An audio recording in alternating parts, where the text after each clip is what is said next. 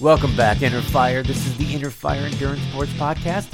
My name is Brad Minus, or Coach Brad, and I'm your host.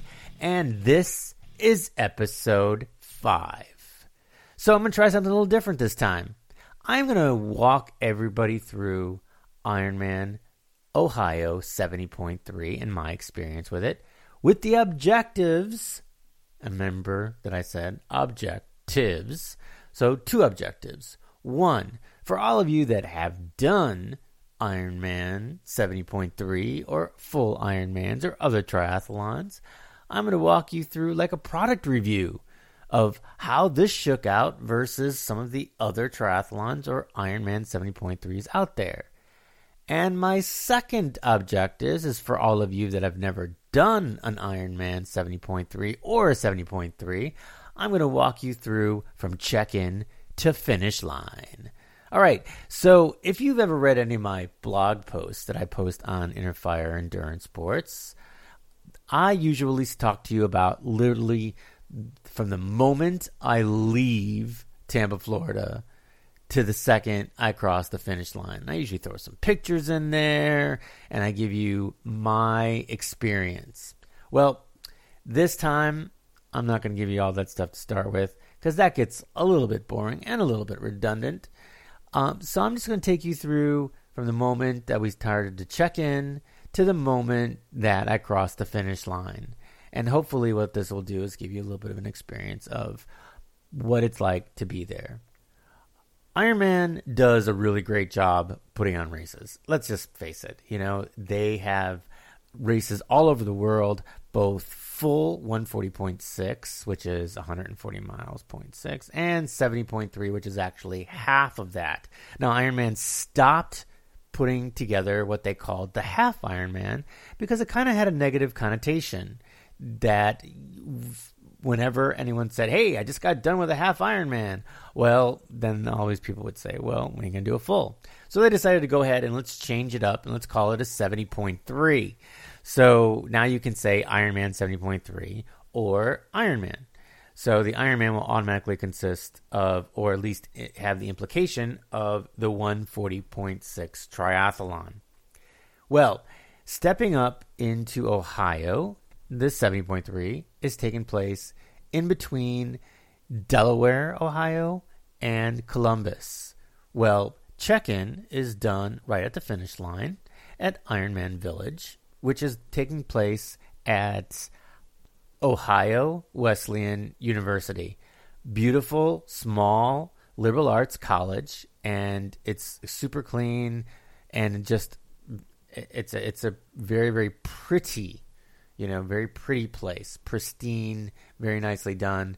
And this and Ironman Village is right outside of the football soccer stadium. Like I said, Ironman does a really great job at organization and they do everything possible to give everybody a first rate experience. So the first thing that happens is you arrive at the stadium and it's time to check in. Now, yours truly is what we call an all world athlete means you're anywhere top 10% of your age group. So I'm a little bit luckier this in in this idea is that the all world athletes have a separate line. So if there's a long line to check in, you can walk up to the all world athlete and probably just walk right through and start your check in we went ahead and arrived on Friday with the race being on Sunday, and we just happened to get there when there wasn't a lot of people there anyway. So our check in probably would have been the same time whether we walked into the all world athlete line or not. So you walk into the all world athlete line or the regular check in line and you give them some ID and they check you off saying, okay, he's here, he's ready to race. So they found my name they gave me a little ticket that had my bib number on it, which was 181, and they proceeded to shoo me through to the next station. So the next station is your waivers. So you get two waivers, you get a blue and a yellow. Blue covers all of your liability. Uh, it has the full on, you know, you're not going to sue Ironman you're not you are doing this at your own risk, that you're in good health, blah blah blah, and you sign your life away there. And then the yellow has all of your pertinent information: name, address, phone number, what kind of medicine you're on, do you have any other injuries, where are you staying, what's your next of kin or uh, or emergency contact and you go ahead and you review that and you sign that. Then you walk into the next table where they go ahead and refile your signed waivers and give you your packet. Inside that packet is going to be your swim cap, which in this race there was only two colors. One was green for the boys and pink for the ladies. Now, also in that packet is your bib number for your run and also is stickers. Now, these stickers are for your helmet, your bike, your gear bags, which we'll cover in a minute, and all some other other pertinent information. At that point, then they give you a wristband. This time the wristband was orange. Now the wristband is everything athlete. The minute they put that on you, you are an athlete. Now you can walk through the village. They know you're an athlete. You can walk into transition, and you are basically qualified to go pretty much anywhere an athlete can go. So you walk to the next table where they start to give you some swag. Um, they give you a nice backpack this time, uh, embroidered with the Ironman Ohio 70.3 logo it's a, a one pocket, uh, nicely done uh, backpack this year, fairly well constructed. Now, the swag changes every year, obviously. You know, if you do several 70.3s, you're probably going to end up with the same swag, but with different logo printing on it. But this time they did a pretty good job.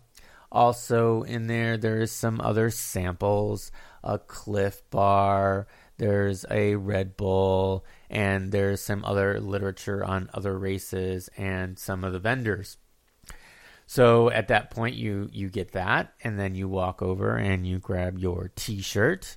This year was kind of interesting. The girls got a like gray silver type of color, and the gentleman got a sea green. Now I kind of thought that was a little bit backwards, but you know what? It's not bad. It's you know I don't I don't have a problem with that with that color. It seems to be okay. At least it wasn't pink, right? It wasn't that hot fuchsia pink as a male. But uh, the the uh, the t-shirts pretty well. You know I've got numerous of them. At that point, you are pretty much done now with check-in. So if you get there and there's not a lot of people that are checking in, you can check in pretty fast. Now, Ironman's pretty brilliant about their marketing. They basically are just a giant marketing company that just happens to put on races, in my opinion. You're led right into the merchandise, the Ironman merchandise shop, which is pretty impressive because they have everything from water bottles all the way up to kits that say Ironman Ohio 70.3. Those are tri kits, and they other T-shirts and hats, and then there's just Ironman logo, and there's some great T-shirts that have certain aspects of them that are you know completely different. Like they've got Ironman support crew, so you can give to your friends and family. They've got Iron Mate stuff that you can give to your significant other. So it's pretty, it's pretty, pretty well done, and it always is fun to get around inside the merchandise tent. The one thing I love about Ironman Village is the buildup. It's the aura. The environment really leads you to the race. You know that you're getting ready to race when you are inside the village. And I really love that about the way Ironman puts that together. So, as you go through the merchandise tent, of course, yours truly does what I always do. And every race, I buy a mug, especially if it's a brand new event that I haven't done before. And this was one of those cases. I have never done Ironman Ohio, which is going to give me and you a fresh perspective versus if I was to talk to you about Augusta, which I've done about six times. So that's going to be a little bit skewed because I'm going to be comparing it from year to year. This time, I have the freshest perspective ever. So, the rest of Ironman Village deals with a lot of other vendors. So you saw Quintana Roo was there as the bike vendor. There was two of the leg I don't know what you want to call them. They are the legging recovery boots, and there were two versions of that this year. Uh, one was uh, uh, Normatec, and there was the other version which I just can't remember at the at the same thing. But these are those legs. Then what basically what it does is it increases circulation in your legs by increasing the amount of, of, of pressure around the leg at different points at different times and changing the points. And they do this by inflating these boots that you put on and it inflates in different points and then releases and then inflates again and releases and it feels really really really good now they're not cheap but normatec had a booth where you can actually go and sit down and try them out and it's it's pretty good for pre-race and for post-race. So obviously there was a lot of people there. There were also other vendors for hydration drinks and for beet juices and for different running apparel. Base salt was there. So it's always a lot of fun just to walk around. They also have a tent where they do the mandatory meeting. Now, we didn't go to the mandatory meeting at this point but we did come back to Ironman Village to go ahead and, and do that. So the mandatory meeting is actually kind of fun, um, and I would suggest that everybody go to it. If you've been to numerous 70.3s before, most likely you're going to hear the same thing over and over again. You could probably get away with not going, but I would suggest you go because sometimes there's a they're a riot. Um, they've got somebody up there that ha, you know knows how to entertain the crowd and this one uh, wasn't that way, unfortunately, but it was still a lot of fun. So the head ref got up there, the race director got up there, and basically went through from swim to bike to run all the rules, all the different integrations of where the safety personnel are, and they went through the streamlining of how you go from one event to the other and get yourself to the finish line they kind of went over some of the routes, they went over some of the elevations, and so it's just a lot of fun and it's got a lot of great information. So I would always suggest you attending the mandatory meeting if that is your very first 70.3 or even if you're just there as a 70.3 because you'll always get one little piece of information that you might have not have seen before. So that is the Ironman Village, and we attended that on Friday with the race being on Sunday. So my routine is to on the day that I get there is we usually go and check out the water, and we did. Uh, it was it was nice, and at that point it was it was fairly cool. Uh, unfortunately, it didn't turn out that way for the race, and we'll get to that in a minute. Then, of course, there's the Saturday, which is kind of prep. So the first thing to do is to get on my bike and pedal through the gears and basically spent 20 to 30 minutes on the bike just kind of tooling around and I go through each one of my gears to make sure that they're working because on Saturday I can still go back to the village which does include a bike mechanic. And if I find things wrong with my bike or with your bike while you're there, then you get to find out, you know, obviously there's a mechanic there that can take care of things pretty fast. So the first thing to do is go ahead and take go through the bike. And then I jump off the bike and I usually throw on my running shoes and I go for a quick 15 minute run, maybe a mile or two, just to shake out the legs, te- test out the laces, make sure that the shoes are working, the socks are working. And I'm doing these in the shoes that I'm going to be wearing the next day just to double check for hot spots or anything like that. And I usually bring an extra pair of shoes with me that I know will work no matter what. My like standbys. Those standbys might not have the greatest of tread on them left, depending, but they're probably not my first choice to run in. This time I had the ability to run in a brand new pair of uh, Nike uh, Vaporfly 4%, which um, I really enjoy running in right now, especially for races. Anyway, so that is uh, Saturday. So Saturday is testing, bike, run, and it also ends up being the day that you're going to turn in your gear. Now, the 70.3 if for Ironman has two different ways of doing things. A lot of times there's a central transition area, which basically means that it's the same. So like Chattanooga has one transition area. So you come back to the both T1 and T2 are in the same place. Ironman Ohio is not like that. Ironman Ohio has two separate transition areas. So the first transition area is right near the water, of course, right? Because you're going to walk out of the swim and go right to your bike. That's at Delaware State Park. It's about six miles away from the Ohio Wesleyan University where T2 is or transition 2.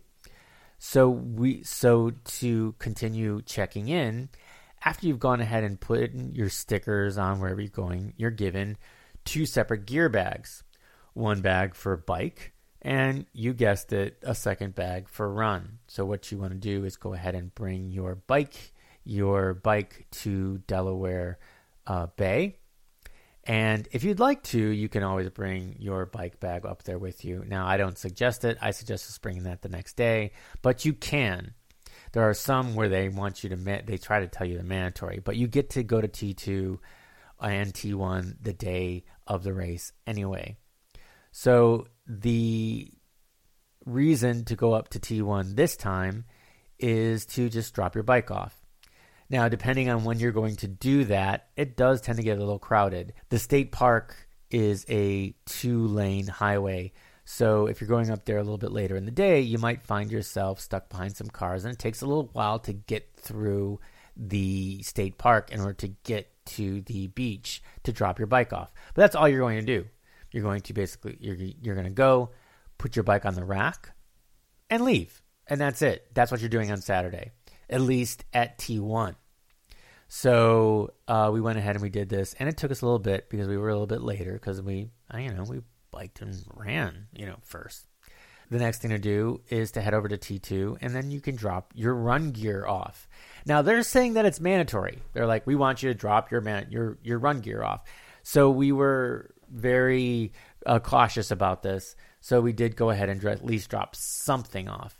Now my running shoes are particular, and I don't like to leave those. So I just basically dropped my run belt and my hat and my glasses inside the bag, and I tied it to the the the bike rack. And that was basically it. Everything else I brought in the next day. So that is your responsibilities for Saturday. Drop your bike, drop your run gear off, and you're done. And you're ready to go. So that night just to give you a little coaching advice, on Friday, so I'm stepping back one day, okay? On Friday night, as a coach, I always tell my athletes go to bed early. Do not wake up with an alarm or with anything. Sleep until you wake up. Because why? That's the night you're going to get your best sleep. Because Saturday night, you're going to be anxious and most athletes don't get the greatest of sleep the night before the race, no matter how many times you've done it. You've always got a little bit of anxiety. My first few 70.3s, yeah, I didn't sleep at all. I basically tossed and turned and didn't really get any kind of sleep whatsoever. Lately, I've been able to go to bed the night before and at least get four to five good good hours before the anxiety kind of creeps back up on me. And that's basically what happened this time. So the next day, Sunday, race day. Yeah, uh, that's always a, a lot of fun. So I usually pop up because I always want to make sure that I've got a good breakfast because that breakfast has got to hold me through waiting for the swim and then getting through the swim before I can start nutrition on the bike. So got up and donned my Moxy racing kit because I race for Moxy nationally and had my breakfast. I had some coffee. I chatted with my teammates, Pamela Swing Baller and Sonia Olson. So we had our breakfast together. We got together and, and we, we put our bags together. So with me, I had my shoes and socks for the run and my bike nutrition.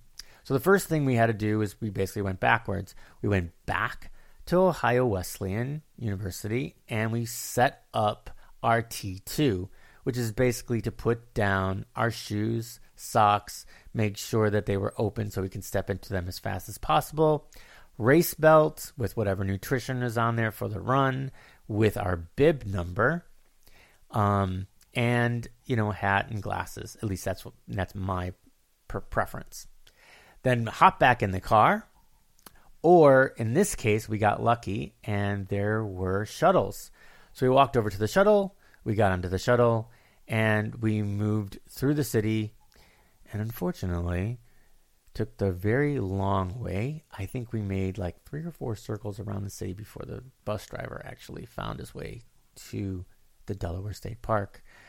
But you know what? Things happen and it's okay. And at this point, I mean, it's quarter to six in the morning. We're six miles away and the, the race doesn't start until seven. So, uh, you know, we're still in pretty good shape. we get to the to T two T one. I'm sorry, to the beach. It was about six o'clock, and we have with us the rest of our bike gear, which I brought my helmet, my my bike shoes, um, and the nutrition for the bike. So at this point, they allow you into transition two to set it up. I also have with me a morning clothes bag. So it was a little chilly. It wasn't bad. It was like 65 degrees, so I did have a sweatshirt with me and an extra hat. Um, yeah, I I'm kind of vain like that. You know, waking up with bedhead. And it's not my favorite in the world, so I usually have a hat that day. It's, uh, shoot me, right? So we get to uh, T2 and go ahead and lay out my stuff for that transition. Check my bike make sure that the gears are going through. I set up my computer to make sure that I can, I, when I get on the bike, I can start it and I can look down to make sure that I can have all my power settings set up. I'm on the right screen. I'm in the right gear. Um, my shoes are open and sitting on top of the bag, uh, on top of a towel. Um, there is a bottle of water there so I can wash my feet real quick before I step into my shoes. My helmet's sitting on top of my my bike so I can make the fastest transition possible. I at that point I make sure that I know where I'm coming in and where I'm biking out of. At this point, got some time to kill. So with my morning clothes bag, uh, I step out of transition and I continue to hydrate a little bit. I've got some water with me, and at this point, I had some a new product called SOS, which is, was pure was for pure hydration. And I tended to walk around and started seeing some friends and socializing and trying to keep myself from getting too anxious at this point. I'm able to s- step into the water a little bit, found out what the temperature was, and it was a brisk 79 degrees.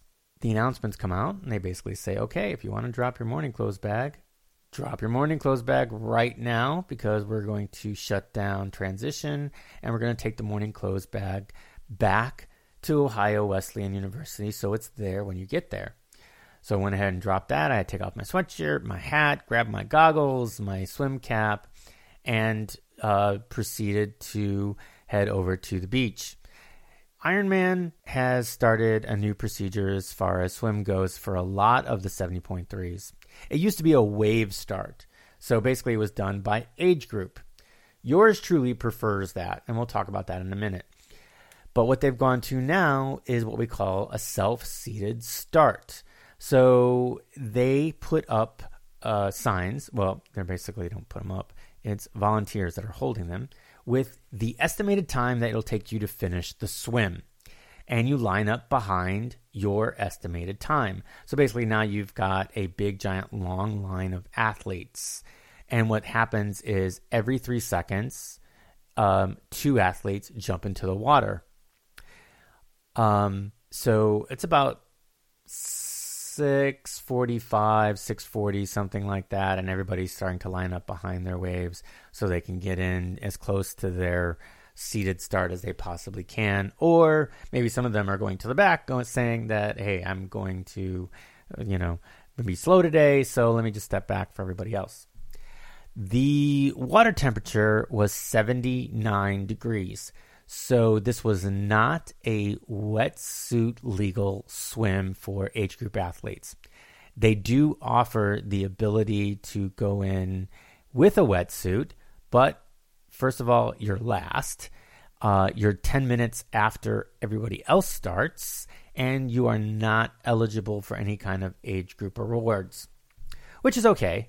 Um, and I never ever dis- discourage anybody from doing that. My biggest issue is that, you know, depending on what the weather is, you know, you're starting late, so you're getting on the bike late, which means that at the hottest point of the day, you're in the run. Now, we were lucky.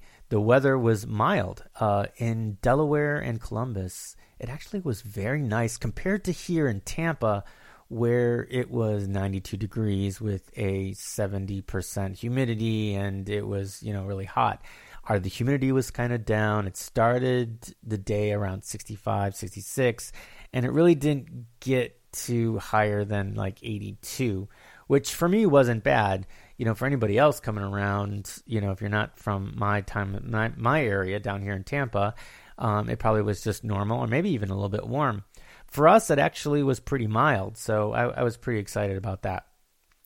So everybody's in line. It gets to be about 10 to 7, and they start the national anthem, which was done by, by a gentleman uh, who had a very nice voice and uh, did a very, very did, a, did an outstanding job. So that usually gets people starting to rev up. You know, there's one thing I do really do. You know, I know this is a little bit of a tangent. One thing I just love about the Star Spangled Banner, the national anthem here in America. And I imagine it's the same way um, across the pond. Um, I've never, I haven't raced um, in Europe or anything, so I don't know what it's like. But I know here, it's one of my favorite parts.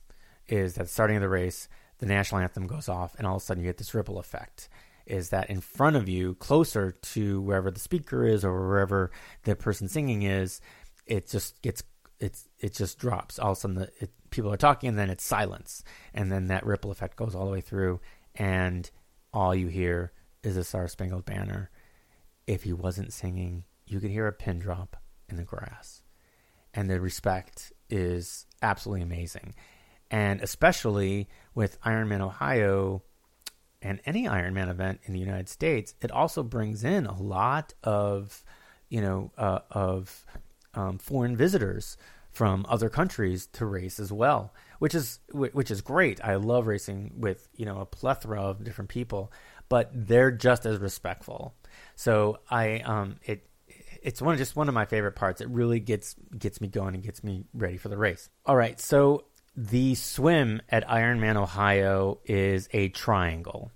Um, it consists of 20 buoys, and they're about 100 meters apart. And you hit number uh, 19 and you keep the buoys on your right. And then you then when you'll you'll cross that one and you'll go and the last buoy which is a red buoy you'll actually stay to your left. So you kind of go in between the last yellow uh, orange buoy and the last and the red buoy and you go in between and it kind of tells you okay here's where you're going to step in to go to swim exit but it is a triangle um, delaware lake is not my favorite in the world. First of all, it was very warm. It was 79 degrees, which I should be used to, right? Because most of the time swimming in a pool that's 81 to 85, which I'm I'm not happy about either. But it was it was warm and it was murky. You really couldn't see your hand. If you were to look out in front of you and look for your hand as it was crossing past your goggle, you won't see it uh, is very, very, very dark, um, and you really couldn't see anything going on inside of the lake. So you just had to basically sight off the buoys that are on your right. Um, other than that, it wasn't bad. Now, on the self-seating start, here's the reason why I'm, I'm not happy with this new um, with this new version, uh, Ironman self-seated start. If you are with the same caliber and people going the same speed, you're always with a bunch of people. Now, with 25, 2600 people going in at a self-seated start and you're and you're seated with other people that are going to go the same time as you, you're never going to find clean water. You're always going to have people around you. Now, I don't really care. For me, it doesn't bother me that much that people kind of like nudge me and move things around. Some people are a little bit more aggressive, which I kind of found this time. And sometimes some people grab ankles or they'll swim over you or they'll nudge you or whatever like that. Most of the time, I don't really care. Most people are pretty are, are pretty considerate. Um, but if you're with those same people, you're always going to be around people. In an age group start, you can find clean water because there's enough people in your age group and enough different speeds that you can find yourself some clean water and you can keep going. Now, for all of you proficient swimmers out there that can draft, okay, I can see your point where the self seated start might be better. Um, but I always prefer the age group because I know I can find clean water and I'm not worried about people going over me, under me, on me, or anything like that. I'm not going to get kicked in the head because I'm too fast. I'm not going to get pulled back because I'm too slow. I'm just going to find my gear and I'm going to do my race. So that's my little anecdote on the self seated start. So as you come in, you run up the beach and you cross the timing mat and you end up into T1 where it's time to get your bike. Grab your shoes, get on your helmet, walk out, go to the mount line, mount, and you spend the first mile of the bike inside of the park. Once you once you go off the park, then you end up on regular highway roads. Um, maybe not highway. I would say busier, but Ironman gets a permit to um, basically take over the right lane, which is really, really great. It's almost like closing off the road because, you know, the right lane is basically coned off, and every intersection there is police making sure that you can go through the intersection without getting hit. And it's uh, it's it's very safe. I, I had no issues with the bike whatsoever and it's it's it's in and out of some shadier areas where there's plenty of trees and the roads are the roads are pretty good. There are some little bit of rough spots, but they're pretty good. There's not a lot of elevation. Um, there's a there's little bits of some rollers, but I would even in Tampa and in Florida, I would call them speed bumps. I would not call them hills. Um, it, just some rollers. It really, but on the whole, it was it was a pretty good it was a pretty good uh, a, um, a course. It kind of goes north. Remember, like I, I had mentioned before, that T two was only only six miles away from T one. So you kind of went north for you know about I don't know, good twenty some odd miles, and then you came back down, and it's uh it's one loop. I mean, it's a Midwest town, and it looks like the Midwest.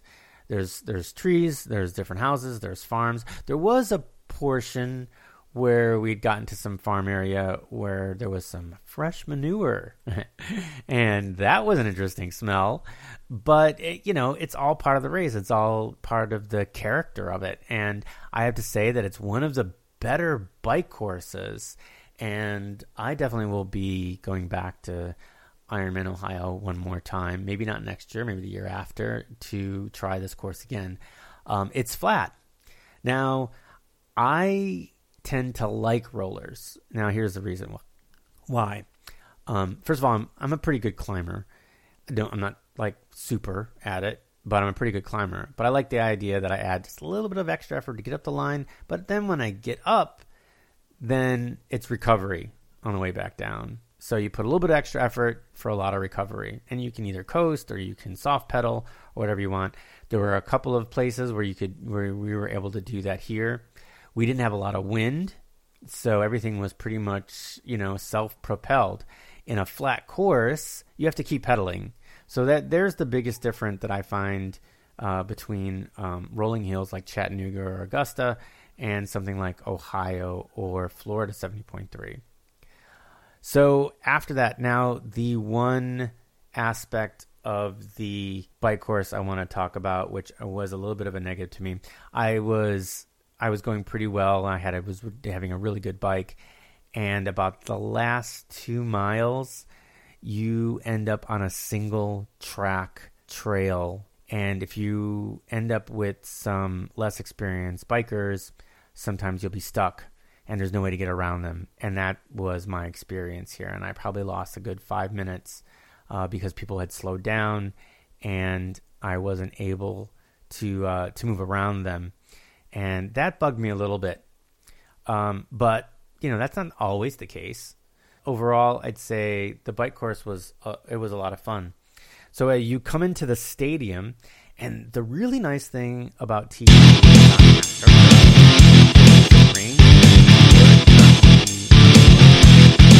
So you have to put the bike down, step into your shoes, grab your belt, and then you head out onto the run. This was probably my favorite part of the course was the run course. It is what we call a lollipop. So you leave OWU, Ohio Wesleyan University, and you head out onto Henry Street and there's a little bit of some elevation uh, actually throughout the course, but you get some elevation, and so that's like the stick, right? So you go on out, and then you hit a double loop. So uh, you go on out, you make a right, and then there's two loops, and then you head back down. So it's kind of like you go up the stick, around the lollipop twice, and then back down the stick, back to the finish line. Great, a great course. I really, really enjoyed it. First, it's somewhat shaded. Uh, a lot of trees and some beautiful homes and um, and it's got some little some rolling hills in there too, but nothing nothing crazy, nothing like uh, Chattanooga or uh, even Florida seventy point three. Just some little rollers, just enough to make it so it's not. I don't know. It's not boring. It's not monotonous. Even with a, a double loop, it's uh, it's got some really uh, great terrain and um, and plenty of of of aid stations. Uh, it's it's typical of Ironman 70.3 where there's an aid station pretty much every mile, um, which is great. Even at 83 degrees, obviously it's still getting a little bit warm at that point. So especially since you've you know you've been on the bike and now you're on the run and obviously running takes a little bit more heat. So to have an aid station every mile is uh, is is is a lot of uh, it, it helps. Um, plenty of sponges plenty of of Gatorade of of Coke and of a Red Bull. So um, it leaves you with uh, nothing to desire. You really don't need to bring any nutrition on the run unless it's very specifically catered to you.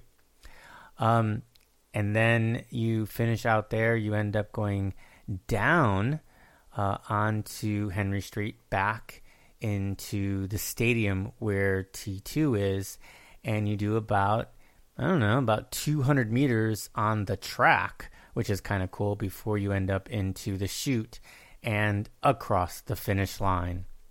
So it again, it's a really great course. Um, after the finish line, it's typical.